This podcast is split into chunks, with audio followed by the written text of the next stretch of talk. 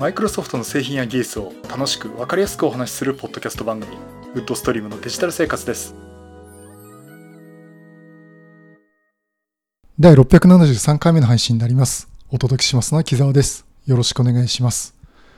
はい今週もお聞きいただきありがとうございますこの配信はクラウドファンディングキャンプファイヤーのコミュニティにより皆様のご支援をいただいて配信しております。今回も安成さん、ホワイトカラーさんはじめ合計10名の方にご支援をいただいております。ありがとうございます。ご支援の内容に関しましては、この番組ウェブサイト、windows-podcast.com でご案内しております。もしご協力いただけるでしたらよろしくお願いします。また、リサの皆さんとのコミュニケーションの場として、チャットサイト Discord にサーバーを開設しております。こちら、ポッドキャスト番組、電気屋ウォーカーと共同運用しております。よかったら参加してみてください。Discord サーバーの URL は番組ウェブサイトにリンク貼ってあります。また、この配信は Apple Podcast、Google Podcast、Spotify、Audible、Amazon Music で聞くことができます。はい、ということで。えー、っとですね、昨日、えー、3月25日ですね、ドットネットロボ勉強会で、えー、Surface Pro 9のお話をさせていただきました。あの、Surface Pro 9ね、日本マイクロソフトさんから評価機として製品をお借りしていまして、えー、こちらについてね、今実機レポートの第1弾ということでですね、お話をさせていただきました。まあ、なかなかこれ、ポッドキャストで喋るのは難しいなってくらいのこう実機を見せて、あと実際ビデオで録画してですね、それをこう再生しながらパワーポイントで、えー、説明をするというようなも,、ね、ものをですね、あの用意したんですが、えーと、そういった話をさせていただきました。で、まあ、早速ですね、あの見て皆さん見ていただきたいなということで、の YouTube の方で私のチャンネルでですね、えー、この30分間の Surface Pro 9の実機レポートということで動画も配信しておりますので、この番組のね、リンクの方にも貼っておきますし、Twitter のシャープ、ハッシュタグシャープ、ウッドストリームのデジタル生活の方でもご案内しますし、あとは Discord の方でもね、ご案内してますので、そちらでね、ちょっと見ていただければなと思っております。あの、もちろん、ポッドキャストの番組の中でもですね、お話をする予定ですので、よろしくお願いします。さて、今回のお話ですね、最近なんかやたら続いてる AI 話ですね。えー、これもね、あの話を またしたいと思っております。えー、というのがですね、最近やっぱりこの類のニュースがどんどんどんどん入り込んできて、で、本当日々アップデートしていくんですよね。ですからもうついていくのが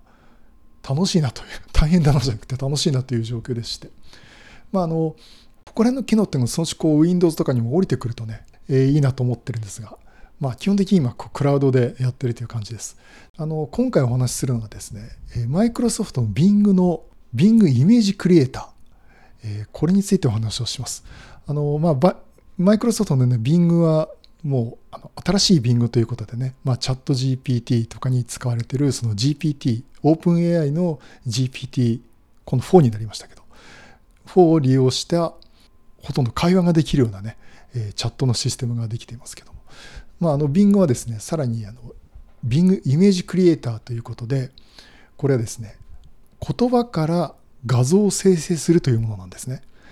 まあ、これすでにあの発表はあったんですけども、Bing で使えるようになったというのが、つい先日ですね、3月の21日だったかな。本当につい先日に使えるようになったというものになります。で、これあの、実際使える人は新しい Bing の先行利用に登録して参加している方、えのみになりますが、まあ、一般リリースというのはちょっとまだ先になりますけども、まあ、先行リリースということでやってます。といってももう、この Bing の新しい Bing 試している方がもう何万人規模でいると思いまして、もう私の周りもほとんど結構皆さん使ってますんで、ウェイティングリストの方ね、申し込んで、まあ、数日ぐらいで、早い人は1日ぐらいで使えるようになるってことで回答がありますんで、ぜひね、あの使っていただければなと思っております。さて、この Bing のイメージクリエイター、えー、これはですね、あのまあ、先ほど言いましたように、この言葉を書いて画像を返してくれる。ちょっと今日この後もお話ししますあの Stable Diffusion みたいな形で、えー、書いた言葉で画像を作り出してくれるっていうものなんですね。で、早速あの私も試してみました。で、えっと、URL がですね、えっと、bing.com のスラッシュ images スラッシュ create。images は IMAGES。 create は CREATE ですね。bing.com スラッシュ images スラッシュ create、えー、こちらのサイトにね、アクセスしていただくと、Bing で作った絵がこういうものができますよっていうのと、画面の一番上にこうテキストを書き込むテキストボックスがありますんで、えー、そちらでね、使っていただくということになります。で、実際入れてみました。あのー、あ、それでですね、これ入れてみたんですけど、まず、あの、必要、重要なのが、今んとこね、あの書ける言葉が英語のみです。言語は英語のみです。まあ、日本語はね、おいおいできていくと思うんですけども、まあ、英語でこうキーワードをカンマ区切りで入れていくっていう感じです。まあ本当ステビルディフュージョンと同じような感じですね。まあそういうプロンプトを入れていくっていうものになります。で、英語で入れて作成ってボタンを押すと、えっ、ー、とね、一つの話題に対して4つ画像を作ってくれます。で、この4つの画像をまとめて出してくれるんですが、この生成時間がだいたい10秒ぐらいですね。10秒ぐらいで画像4枚生成してくれます。で、結構ね、ちゃんとしたっていうか、解像度の高い画像を出してくれるんですね。この4つの画像の1つあたりの画像が、の画像の解像度ですね。1024×1024 ピクセル。この解像度で画像を出力してくれます。で、今のところまだ制限事項がありまして、え、ー、と、1日25セットまで。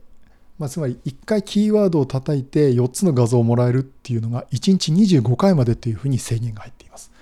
えー、ということで私ちょっと今日遊んじゃったんで残り20回ぐらいあるんですけども、まあ、あのそういったところでねえ画像を生成してくれます。で、このね、画像生成っていうのはどういう仕組みを使っているかというと、これもやっぱり OpenAI ですね。OpenAI っていうのは、まあ、AI を研究する企業でして、これ、マイクロソフトがこの企業に対して数十億ドルの投資をするっていうふうにサティア・ナデラが言ってて、投資して応援している企業になります。で、まあ、その OpenAI の画像生成用 AI モデル、これ DALI っていうんですね。DALL-E。DALI というものの次期バージョンを採用しています。おそらく DALI2 というやつだと思うんですが、これを採用して画像生成をしてくれています。でこれね、先々ですね、エッジの新しいバージョンは、あの右上の方にあの B の Bing のボタンがあります。今これ B のボタンを押して、新しい Bing のね、利用されてる方は、このままチャットができたり、があの文章の生成ができたりとあと分析ができたりとかね、えそういったウィンドウがこう右側にこう縦に出てくるんですけども、えっと、そこに言葉を入れると画像も生成してくれるっていうのも先々できるようになっなるらしいです。あのもうできるよって話もありますしただちょっと私やってみたらダメでしたね。あのなんかチャットのところでえー、回答のトーンを調整するってとこでその他独創性その他バランスその他厳密っていう3つ選ぶことができるんですけどもそれのその他独創性って選んでキーワード入れると画像も生成してくれるよっていうのが先々実装されるようですちょっとねあの試したんですけど私のとこではまだ使えませんでした、はい、そしてね実際、えー、使ってみました、えー、結果としてはですねあのかなり雰囲気のいい画像を作ってくれます。えっと、今3パターン私試したんですけど、えっと、港の街の夜景。で、ナイトカンマ、シティカンマ、ベイサイドというキーワードを入れて、え画像を作ってみました。といってもね、ポッドキャストでこれ画像をお見せすることはできないんですが、あの、みなとみらいなんだか東京なんだかっていうどこかっていうような微妙な あの夜景でですねやっぱりちょっとこう港町で埠頭があってでそれぞれ街があって夜なんでこう夜景が綺麗に見えるっていうようなね、えー、そういったね画像を作り出してくれています。でやっぱりあの本当に CG なんですけどもあこれなんかこうイラストとして使えるなっていうぐらいのクオリティの高いものが出てきています。こうね街の明かりが、えー、港のこう海のねとこにこう光に反射してこうリフレクションしてくるところとかですね。あと空もねいい感じにこう夜の雲とちょっと濃い青がですね、えー、重なってっていうところでさらにこの街の明かりもうまく反射してっていう感じがあってすごく感じのいいですね、えー、絵が出来上がってます。でもう一つが、えっ、ー、とこれ桜ですね、まあ、今のシーズン。ちょっとねそうね桜咲いてんですけどね雨が降ってちょっと残念なことになっちゃってるんですが、えー、これですね。シティカンマチェリーブラッサムツリーズ。シティとチェリーブラッサムツリーズという、まあ、桜並木という言い方で、えー、作りました。えー、そうするとですね、出来上がった画像が青空と、なんかこう東京の街っぽい、ここ、隅田川とかそこら辺かな、というところに、あの桜がですね、もう満開のもうピンク色の綺麗な桜が並んでるっていう、えー、いうものになります。いいですね、こう横断歩道があって、ビルがあって、その手前に桜並木がある人がこう歩いているとかね、本当に普通に車があるって、本当になんかこれ日本の風景ですよね。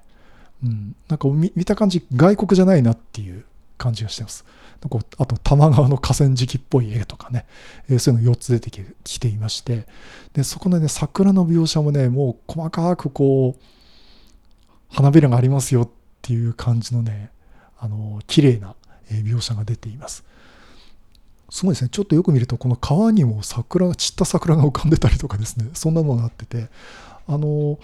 ものすごくリアルな、これはね、リアルですね。あの、まあ、よく見れば CG なんですけども、あの、これ、リアルだし、例えばこう、ブログの記事に貼り付けるだとか、あとこう、いろんなね、あの、プレゼンシールに貼り付けるとかいうのでもいいですし、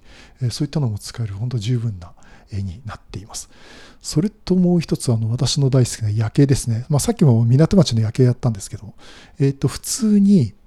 ナイトビューカンマダウンタウンこう街の夜景というのを作ってみました。え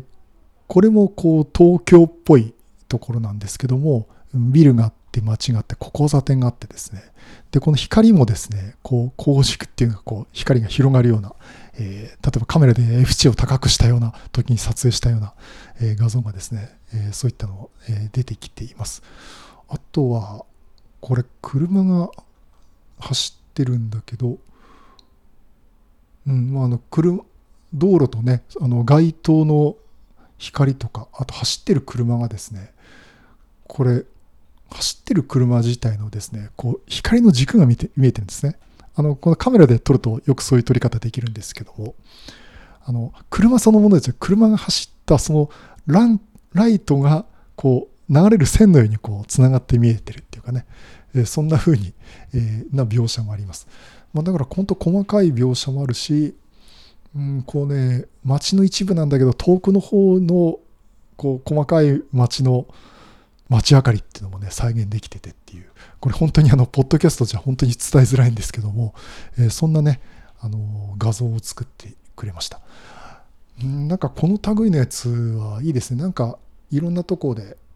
使えないかなと思いますし、あとどうだろう、これパソコンの絵とか作り出せるなら、ちょっと私の電子書籍のところにこう入れてみたりとかね、えー、そんな風にもしてみたいと思っています。どうなるね、PC8001 とか書いたら PC8001 書いてくれるんですかね？まあさすがにそれやってくれそうもないんですけども、こうなんか、レトロなパソコンつって私の電子書籍にちょっとね、挿絵とかでもいいですし、まあ、挿絵だとあれか、原石じゃないか。まあ、あと、こう、表紙にね、書いてみるっていうのもいいかなと思ってます。まあ、1日25セットまでなんでね、えー、まあ、とりあえずちょっと遊ぶにはいいかなっていう感じなんで、えー、これからもね、使ってみたいと思っています。それとね、あと、えー、もう一つ、えー、注意事項なんですが、え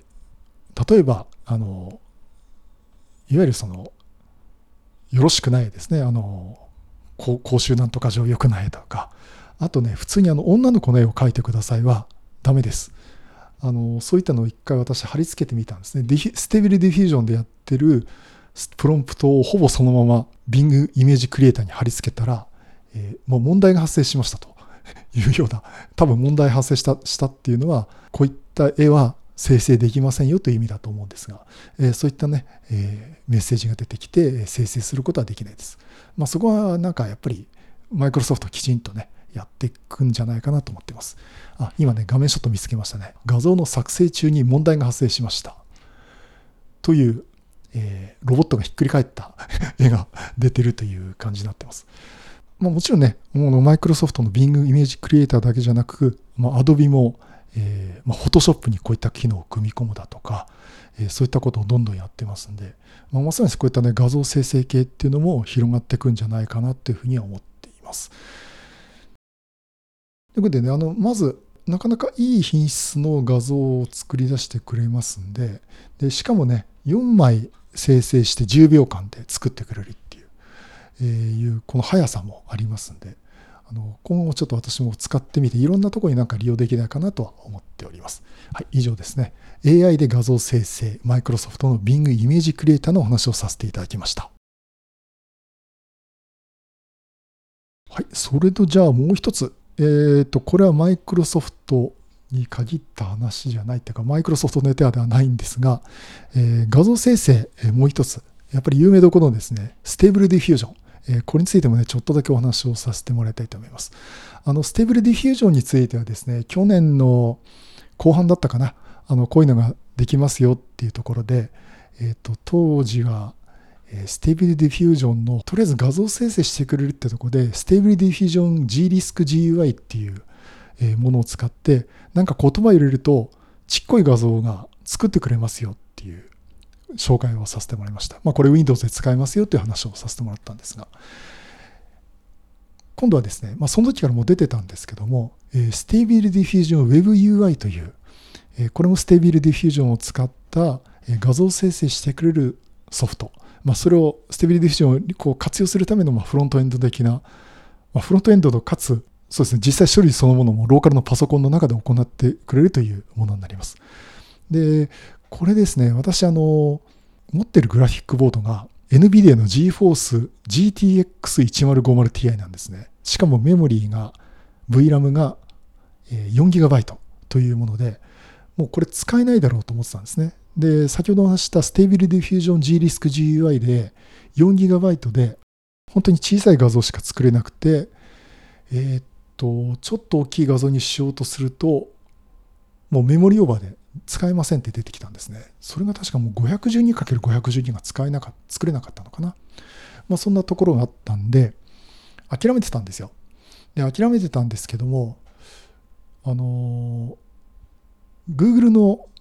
コラボを使って、ステビルビジョンを使使ってですね、まあいろいろ画像生成してたっていうのをやってたんですけども、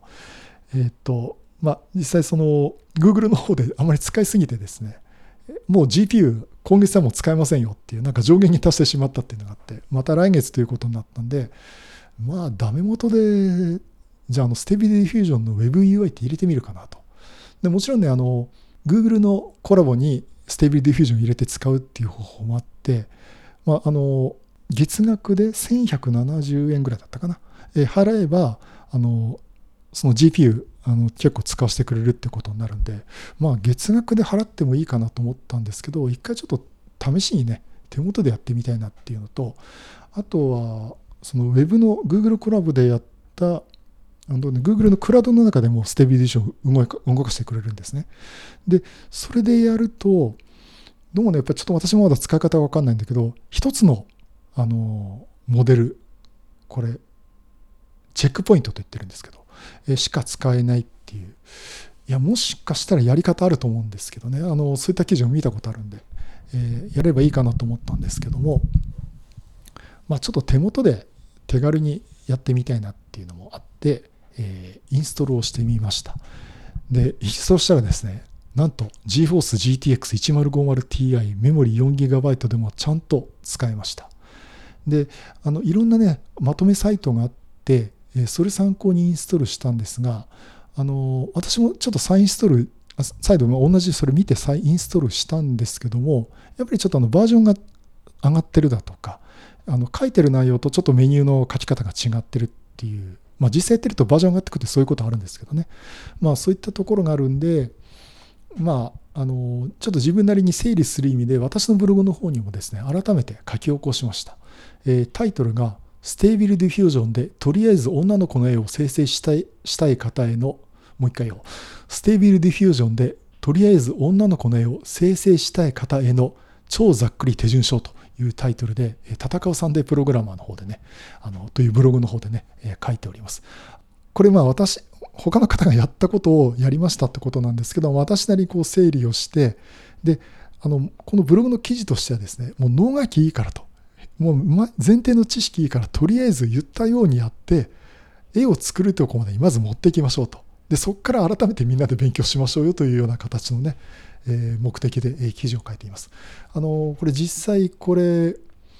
書いた記事であの電気屋ウォーカーのコーヒーさんもこれ通りやっていただいてうまくいったということで、あとあの、リスナーさんの方もですね、何人かこれ、これ通りやってみましたっていう方で、もう今、あの、いろいろ絵を作られてますけども、まあそんな感じで、できるだけ分かりやすく、もう書いた通りにやりゃいいよっていう記事を書きましたんで、まあ、あのやってみたい方はですね、これちょっとぜひ見ていただきたいなと思っております。で、ここでですね、実際私もやったのが、あのざっくり言うとですね、いろんなソフトをこうインストールしていかなきゃいけないんですね。どっかのインストラダウンロードして、エクゼ叩いて、はい、できましたっていう状況じゃなくて、まあ、それはちょっとまだ敷居の高さにはなってるんですけども、まあ、ざっくり言うとですね、まず Python って言語、えー、とてもとても私も仕事でも使ってますけどなかなかいい あのお手軽な言語なんですけど Python のをインストールしますでこれ Python がバージョンがですね3.11.2が最新だと思うんですけどもこれ最新版を入れるとまだ対応してないっていうまだ動作保証してませんよってワーニングが出てきてこの後インストールができなくなってしまうっていうのがありまして、まあ、エラーでインストール止まっちゃうんですね、えー、いうのがあってここはねあの動作保証を確認されている Python3.10.6 というのを狙い撃ちでダウンロードします。で、このダウンロードするのもちゃんとリンクも貼ってあります。であとはね、あの Stable Diffusion をえもダウンロードしてくるのに、あの GitHub に Stable Diffusion が置いてあるんで、で、Git のインストールもしてもらって、まあ、あの入れてる方はねあ、の改めてインストールする必要ないと思いますが、まあ、入れてない方は、えー、改めてインストールしていただくと。で、あとね、このステビルディフュージョンを動かすためには、NVIDIA の GForce のグラフィックボードが必要なんですね。でしかもその CUDA っていうものを使えるようなものではないといけないっていうものになります。で、実際その NVIDIA のサイトから CUDA っていうのをダウンロードしてインストールします。で、この CUDA の容量が、ね、でかいんですね。2.7GB あるんですけども、まあ、これをダウンロードしてインストールします。これあの、エクゼをダウンロードしてきて実行して、ウィザードに従って言った通りにインストールというものになります。で、ここで一回 OS を再起動した後に、いよいよ Stable Diffusion をインストールということで、これ Git の機能を使って、コマンドラインでですね、あの打ち込みます。そうすると、あのもうずっとこう文字が流れてってって、あのダウンロードしてくれます。で、これだけで、えー、基本 OK なんですね。えー、ただ、あのー、この後重要なのが、あのモデルあのその学習モデルっていうのをダウンロードしなきゃいけないんですね。どんな絵を作ってくれますかっていうモデルがあります。これ、 Stable Diffusion ではチェックポイントと呼んでるんですけども、えこれをダウンロードします。で、基本的なものをダウンロードするのもあるし、例えば、その実写系の女の子の絵を描いてくれるモデルだとか、あとアニイラスト系のね、えー、女の子の絵を描いてくれるモデルだとかっていうのがあのものすごいたくさん出ています。でこれやっぱり結構皆さんお好みでねまあ、いろんな方いろんなもの試してみてるんですがこれは私のブログの記事では実写系の女の子とイラスト系の女の子を描いてくれるモデルのリンク先を貼ってます。でそれぞれやっぱりすごい何ギガバイトっていう量なんですけども、えー、それをねダウンロードしてきてあとはあのバッチファイルを起動します。でこれね、基本的に Web アプリケーションになってるんですね。自分自身の中に、パソコンの中に Web サーバーみたいなのを立ち上げて、それを実行するということになってます。で、まずあのバッチファイルを起動すると、えー、ドスマド、ドスマドって今言えないか、コマンドプロンプトが立ち上がって実行します。そうするとですね、あの自分自身のウェブサーバーにアクセスするっていう URL が出てきますんで、えっ、ー、と、これ、私の場合はもうこの実行しただけで、ブラウザが立ち上がって自動的にこのページを開いてくれます。で、そうすると、やっとステービルディフュージョンの WebUI というアプリケーションの画面が出てくると。ここでやっと使えるということになります。まあ、これあまり細かい話はね、あの画面見ながらしないといけないと思いますので、大変だと思う。あの、これ以上ちょっと詳しく言いませんけども、あの、ここにですね、あのどういったキーワードを入れる？例えばこんな女の子を描いてくださいだとかこんな夜景を描いてくださいっていうのを入れる欄とあと NG ワードですねあの例えば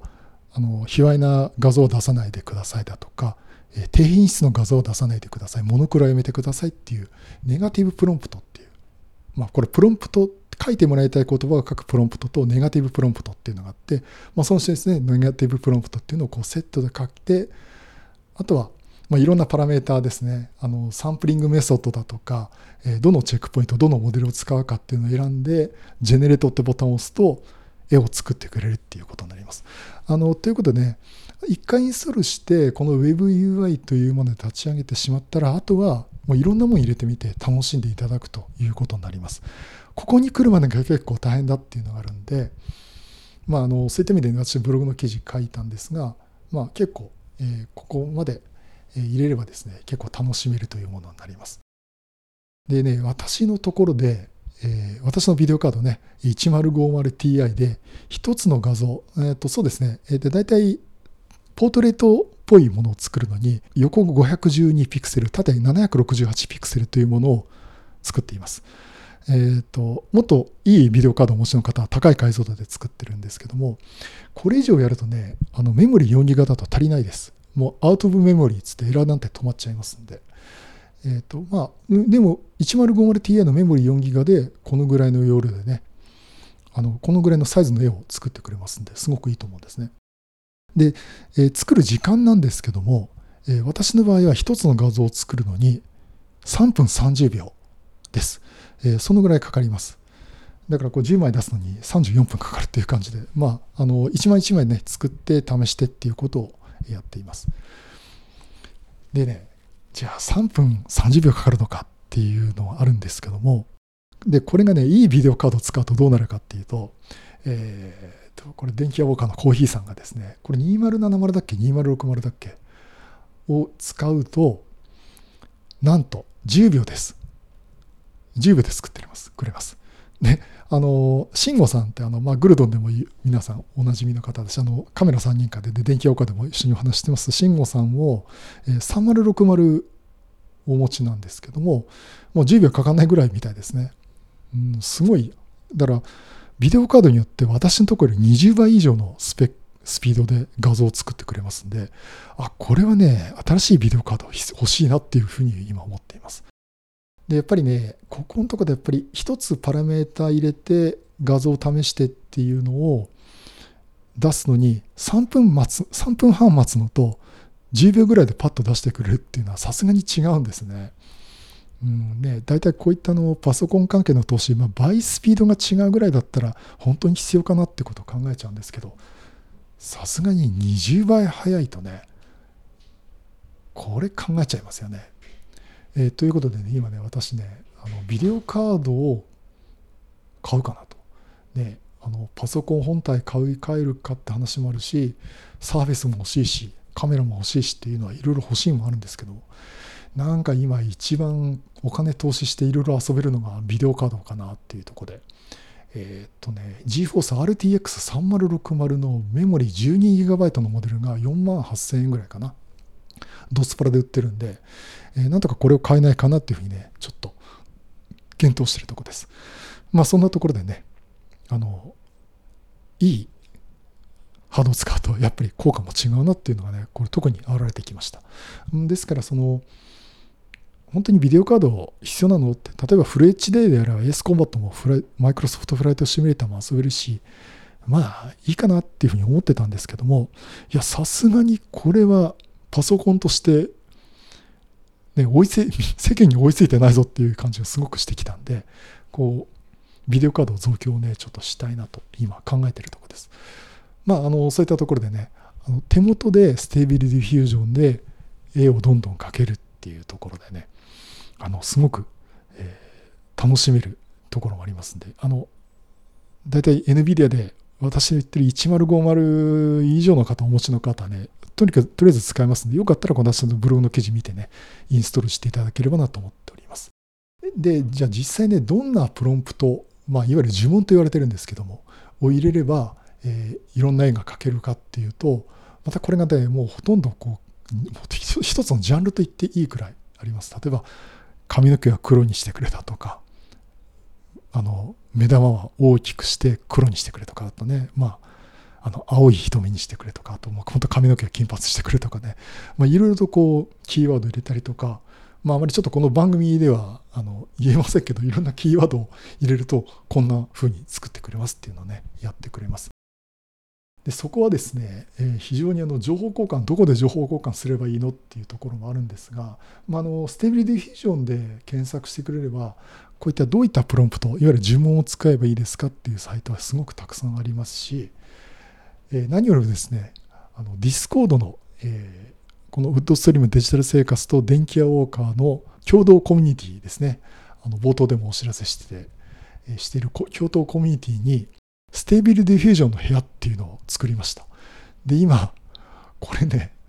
もうこれ、ポッドキャスト番組のコミュニティのはずなんだけど、ここが今一番盛り上がってます。ものすごいペースで情報が書かれてまして、で、初め一つの部屋作って私がこう適当に書いてたんですけど、ここがね、さすがのきちんとコーヒーさんがですね、きちんとこうカテゴリー分けして部屋を作り直してくれてですね、えーと、情報の部屋とかノウハウの部屋だとか、お試しで作った絵を貼り付けるところとかね、まあそういったのを用意して、みんなで今情報交換してます。あの、ものすごいペースで、あの、書かれてますんで、これね、私も作ってこの部屋作った私が追いついてないっていうくらい、えー、なんですけども、あのすごく例えばこんなプロンプト入れればいいよとか、あといろんなエクステンションありますんで、例えば入れるといいとかね。私よく使ったのが、あの、一回実行しておけば、ほっとけばどんどんどんどん絵を作ってくれるっていう、あの、放置系のものを作るとかね。あの、そういったのも、あのやり方を教えてもらったりとか。あとこう自分自身で画像を貼り付けて、えこんなプロンプトでやりましたっていうのをやってじゃあこのプロンプトをちょっと変えてみて私も作ってみましたとかね。あとこういった背景の絵作りたいんだけどどうやればいいんだろうっていうとじゃあこんなキーワード入れたらとかこんなエクステンション入れてみたらとかいろんな情報が今飛び交ってますんで。あのぜひね興味のある方はですねあの Discord の方入っていただいて Stable Diffusion のとこに来ていただくと、えー、慎吾先生コーヒー先生泰治先生がですね本当にたくさん書かれあのいろいろ情報を書いていただいてますしあとそうですねあの、まあ、リスナーのね、えー、皆さんもあのすごくいいセンスをした方おられますんでああ素敵な絵を描いてるなっていう方もいますんでねあのぜひねこう興味のある方はねこちらの Discord のお部屋に来ていただければなと思っております。はい、そういうことでね、 Stable Diffusion についてお話をさせていただきました。えっ、ー、と、なんか最初のビングリの話長々と喋っちゃった気がするんですけど、まあ、こんなことでね、まあ、AI の画像生成っていうのもいろいろ楽しんでいきたいと思っていますんで、ぜひね、こういったところ、これもやっていきたいと思っております。はい、以上ですね。 Stable Diffusion の話をさせていただきました。はい、第673回は AI で画像生成、Bing イメージクリエイターとステービルディフュージョンを動かしてみたという話をさせていただきました。なんかね、やっぱ楽しいですね。こうやって作り出す、ものを作り出すっていうかね、えいうのは楽しいし。あ、あとね、一つだけ、あの、これ、版権絡みの話、非常に気になると思います。あの、これ、版権はですね、一応、あの、アメリカの方では、AI で作った画像は、版権はないと。あの、誰かに版権帰属するものじゃないよっていうふうに言われてるんですけども、やっぱり気になるのは、あの、このモデルチェックポイントですね、ステービルディフュージョンの場合は。この方がやっぱり元を作ってるんで、やっぱり同じような顔の女の子が、もう女の子ばっかり作ってるのかって言われそうなんですけど、が絵が出てくるんで、やっぱりちょっと半径あるのかなと思ってたんですけども、あの、このモデルを登録しているサイトの方に、これは商用利用して売ってもいいですよとか、あとはこれを他と混ぜてモデルとして出すのはやめてくださいとかね、あの明確に作者ごとに書いてますんで、あのそこを見ていただいて、ちょっとそこに守っていただいて使っていただくとね、いいかなと思っております。私もこれすごくね、注意して見てますし、あこう新しくこう、モデルチェックポイントダウンロードしてくるときは、ここどういうふうに使っていいのかなっていうのをよく見てやってますんで、あのすごくね、そこら辺を注意していただきたいなと思っております。はい、ということでね、もう3月、えー、は、えー、これで最後の配信ということで、えー、次はね、いわゆる2023年度の 配信ということになりますので、あのー、また4月からもですね、まあ、いろいろとこう、マイクロソフトの製品技術とか、えー、デジタルガジェットとか、まあ、今回みたいなちょっといろんなこうトレンドを拾ってきてお話をしたいと思ってますので、よろしくお願いします。はい、そういうことでまたいろいろネタ集めてお話したいと思います。またよろしくお願いします。